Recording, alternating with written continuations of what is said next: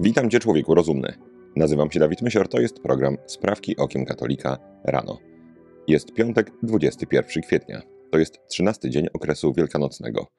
Do święta zesłania Ducha Świętego zostało nam 37 dni. Czechy.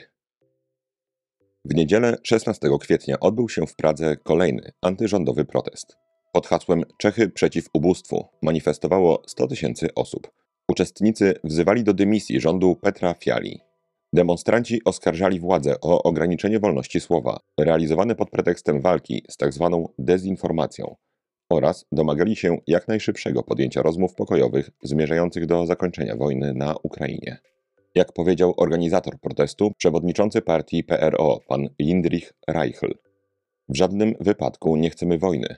Chcemy bronić pokojowego rozwiązania na naszym kontynencie. Mocarstwa światowe grają w szachy. Ukraina to tylko jedna komórka, a ostatnie na czym zależy mocarstwom to życie zwykłych Ukraińców i Rosjan, którzy umierają każdego dnia. Pan Reichl nazwał też czeską minister obrony narodowej panią Janę Czernochową w związku z prowadzoną przez nią polityką dotyczącą Ukrainy, największym zagrożeniem dla bezpieczeństwa kraju. Hiszpania 8 kwietnia minęła 50. rocznica śmierci Pablo Picasso, komunisty, wroga generała Franco, twórcy postępowej sztuki. Jednak i jego nie ominęła wszechobecna tzw. Tak cancel culture. Przez lewicowy świat przetacza się obecnie debata na temat tego, czy Pabla Picassa można oceniać jedynie jako artystę, pomijając to, jak traktował kobiety. W relacjach z nimi Picasso miał być uosobieniem toksycznej męskości. Przypisuje mu się również słowa są tylko dwa typy kobiet: boginie i wycieraczki. Dwa lata temu grupa studentów zorganizowała w Muzeum Picasso w Barcelonie protest, przechadzając się po jego wnętrzach w koszulkach z napisami mówiącymi, że artysta znęcał się nad kobietami. Z kolei latem tego roku w nowojorskim Muzeum Brooklińskim ruszy wystawa pod tytułem To Pablo Matyczne. Autorką wystawy jest pani Hanna Gatsby, australijska lesbijka, stand-uperka i historyk sztuki, która już kilka lat temu stwierdziła, że nienawidzi Picassa z powodu tego, jak traktował kobiety. Obrońcy Picassa przypominają jednak, że urodził się on ponad 100 lat temu na andaluzyjskiej prowincji, gdzie od dzieciństwa nasiąkał kulturą maczyzmu. Trzecia sprawka to krótka żywotów świętych dawka. Dziś wspomnienie świętego Anselma z Canterbury. Anselm urodził się w 1033 roku w Dolinie Aosty, na terenie obecnych Włoch. Tam początkowo kształcił się w przyklasztornej szkole. Gdy usłyszał o słynnym filozofie Lanfrancu z Beck, wstąpił w wieku 27 lat do tamtejszego benedyktyńskiego opactwa. Już trzy lata później został przeorem. Wówczas sformułował główne założenia swojej misji filozoficznej. W 1078 roku, w wieku 45 lat, został opatem, a w 1093 roku, gdy miał lat 60, król Anglii Wilhelm II mianował go następcą Lanfranca na stolicy premasowskiej w Canterbury. Tam Anselm popadł w konflikt z królem o mianowanie urzędów kościelnych przez władzę świecką i musiał dwukrotnie opuścić Anglię. Spór zażegnano w roku 1107 w Konkordacie. Anselm zmarł 21 kwietnia 1109 roku w wieku 76 lat. Kanonizował go w roku 1494 Aleksander VI, a w roku 1720 Klemens XI ogłosił go doktorem Kościoła.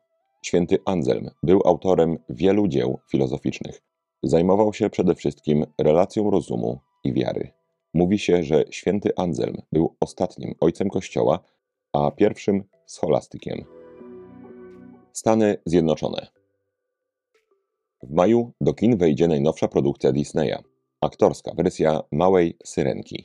W filmie, oczywiście, zmieniono znane z rysunkowej wersji z roku 1989 piosenki ze względu na ich seksistowski charakter. W piosence Całuj ją, w której krab Sebastian wraz z kolegami namawia księcia Eryka, by skradł syrence Ariel buziaka. Zmiany okazały się absolutnie konieczne, by nie sprawiać wrażenia, że książę próbuje się narzucić Arielce. Piosenkę tę kilka lat temu musiała usunąć ze swojego repertuaru grupa wokalna z Uniwersytetu Princeton ze względu na mizoginizm utworu. Z kolei w utworze Wyznanie Urszuli niezbędne było usunięcie wersu Mężczyźni tam nie lubią trajkotania. Plotkarstwo ich właściwie nudzi dość. Zamkniętą przy mężczyźnie trzymaj twarz, bo gdy milczysz, wtedy on sam uderza w czuły ton. Odgrywająca tytułową rolę czarnoskóra Halle Berry w niedawnym wywiadzie powiedziała, że fabuła nowej Małej Syrenki także ma się różnić. Arielka nie wypłynie na świat ze względu na miłość do księcia, a ze względu na ciekawość i pragnienie wolności. Książę Eryk ma być do jej historii jedynie dodatkiem. Ponownie Stany Zjednoczone. Spółka produkująca piwo Bud Light straciła w ciągu 6 dni 6 miliardów dolarów. Stało się tak w wyniku genialnego pomysłu marketingowców. Firma nawiązała współpracę z transseksualnym aktywistą i komikiem Dylanem Mulvaneyem. Bud Light to najlepiej sprzedające się piwo w Ameryce, posiadające 14% udział w całym rynku piwa. Na początku kwietnia marka nawiązała współpracę z 27-letnim Mulvaneyem, który obecnie przyjmuje hormony, aby zmienić się w kobietę. Klienci mogli wygrać 15 tysięcy dolarów oraz puszkę piwa z twarzą Mulvaneya i napisem z okazji 365 dni bycia kobietą. Pan Mulvaney razem z amatorami piwa Bud Light miał upamiętnić w ten sposób pełny rok, odkąd rozpoczął zmianę płci. Ta genialna akcja spotkała się z natychmiastową reakcją ze strony klientów, co doprowadziło do spadku sprzedaży w wielu obszarach USA niemal do zera. Na całym świecie sprzedaż piwa spadła o 70%. Wiceprezes Bud Light, pani Alisa Heinerscheid, broni jednak tej genialnej kampanii z panem Mulvaneyem, argumentując, że było to niezbędne, by przyciągnąć do marki kobiety i młodsze osoby. W Stanach coraz popularniejsze jest hasło Go Woke, Go Broke, które tłumaczyć można firmo, stań się lewacka, to zbankrutujesz. Filipiny. Konferencja biskupów Filipin wydała oświadczenie przypominające wiernym o zakazie wstępowania do masonerii.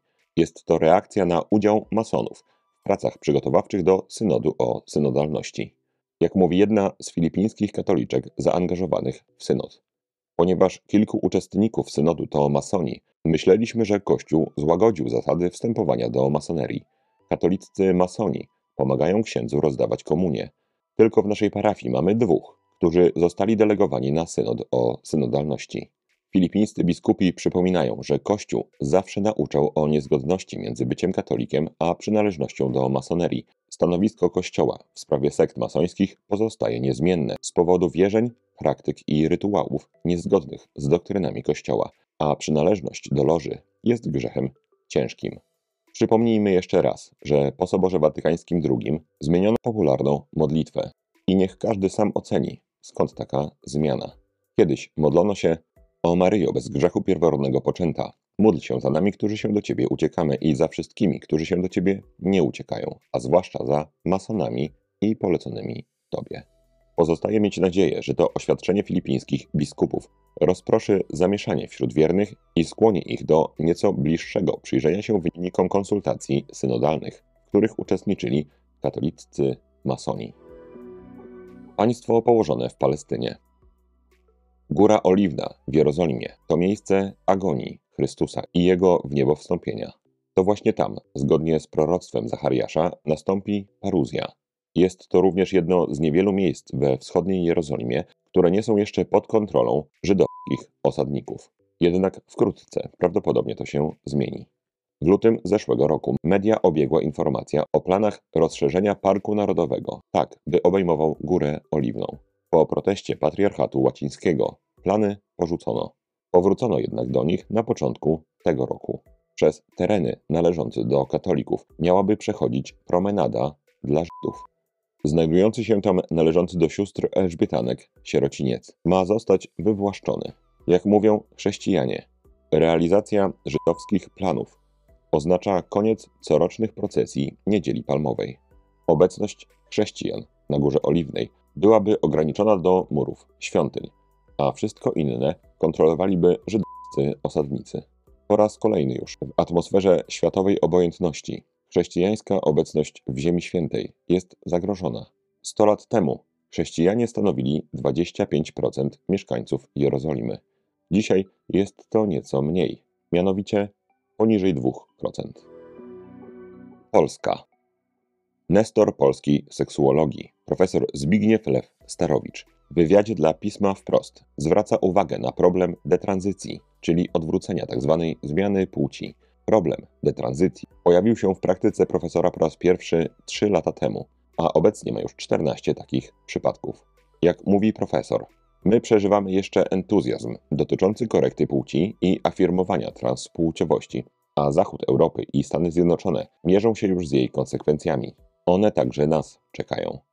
Osoby detrans żałują, że terapeuta zaakceptował i afirmował ich wątpliwości, zamiast dokładniej szukać przyczyn stanu, w jakim się znaleźli. I nie mówimy teraz o sięganiu do głębokiej przeszłości czy psychopatologizowaniu, ale o uczciwej diagnozie, która wykluczyłaby na przykład autyzm, depresję czy inne przyczyny, których poczucie obcości we własnym ciele mogło być tylko objawem. Po pewnym czasie życia, po korekcie płci, uznają, że wcale nie znajdują szczęścia. Co więcej, u wielu z nich następuje totalne rozczarowanie takim życiem. Korekta płci wydawała im się drogą rozwiązania problemu. Bywa jednak, że po drugiej stronie jest jeszcze gorzej, że problemy się mnożą, że żyje się ciężej niż przed, że nastrój wcale się nie poprawia. Ostatnia sprawka to krótka rozprawka. Będąc od dziesięcioleci już poddawani błędom modernizmu, wszyscy bez wyjątku padliśmy ofiarą mylenia pojęć. Pierwszym przykładem niech będzie miłosierdzie. Dziś używa się go w odniesieniu do schizmatyków, jawnogrzeszników, ofiar ideologii lewicowych, w szczególności tzw. Tak osób wykluczonych, jak to się mówi na marginesie Kościoła. Czyli w skrócie, choć w sumie nie jest wcale krócej, osób LGBTQ i inne literki. Jeżeli skrytykujesz ich postępowanie, wytkniesz błąd, nazwiesz coś grzechem, niechybnie pojawi się pytanie, gdzie Twoje miłosierdzie? Taka wizja miłosierdzia płynie z samego Watykanu, więc ten nowy rodzaj miłosierdzia stał się bardzo popularny. Często jednak zdarza mi się spotkać katolika, który nie umie z pamięci wymienić nauczanych przez Kościół uczynków miłosierdzia. Z jednej strony mamy więc rosnącą popularność miłosierdzia, z drugiej malejącą znajomość jego znaczenia. Czy ty, mój drogi słuchaczu, umiesz z pamięci przytoczyć pierwszy uczynek miłosierdzia? Pierwszym uczynkiem miłosierdzia względem duszy jest, uwaga, grzeszących napominać. Zgodnie z definicją Kościoła, gdy mówisz do kogoś o jego grzechu czy błędzie doktrynalnym, czynisz względem niego pierwszy na liście uczynek miłosierdzia. Jeśli mówisz na przykład czynnemu homoseksualiście, grzeszysz, ryzykujesz wieczne potępienie, czynisz mu pierwszy uczynek miłosierdzia. Oczywiście pojawi się, jak zawsze w tych czasach, skupienie na formie. Tak, ale jest bardzo ważne, jak mu to powiesz. Trzeba z miłością, miło i ciepło. Co to znaczy z miłością? Jeszcze za chwilę powiemy. Natomiast czy trzeba miło i ciepło, to zależy.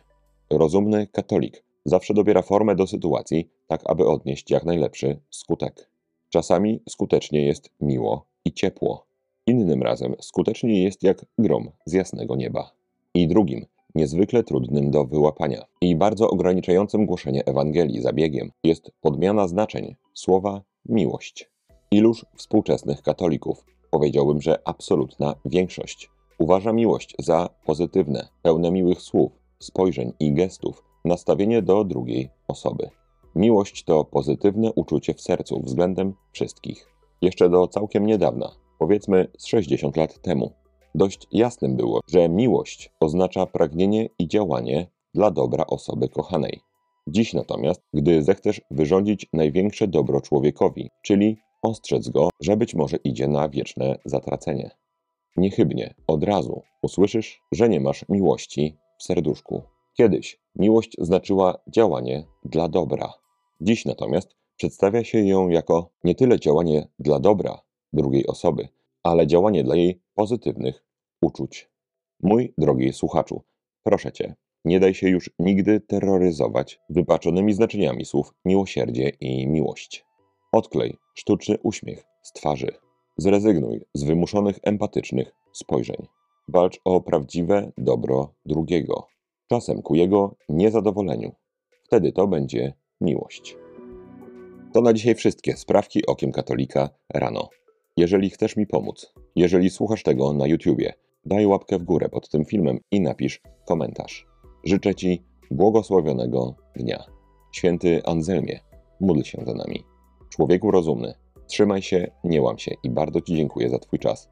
Mam nadzieję, że do zobaczenia w dzisiejszym programie Sprawki Okiem Katolika i do usłyszenia w poniedziałek. Zostań z Bogiem.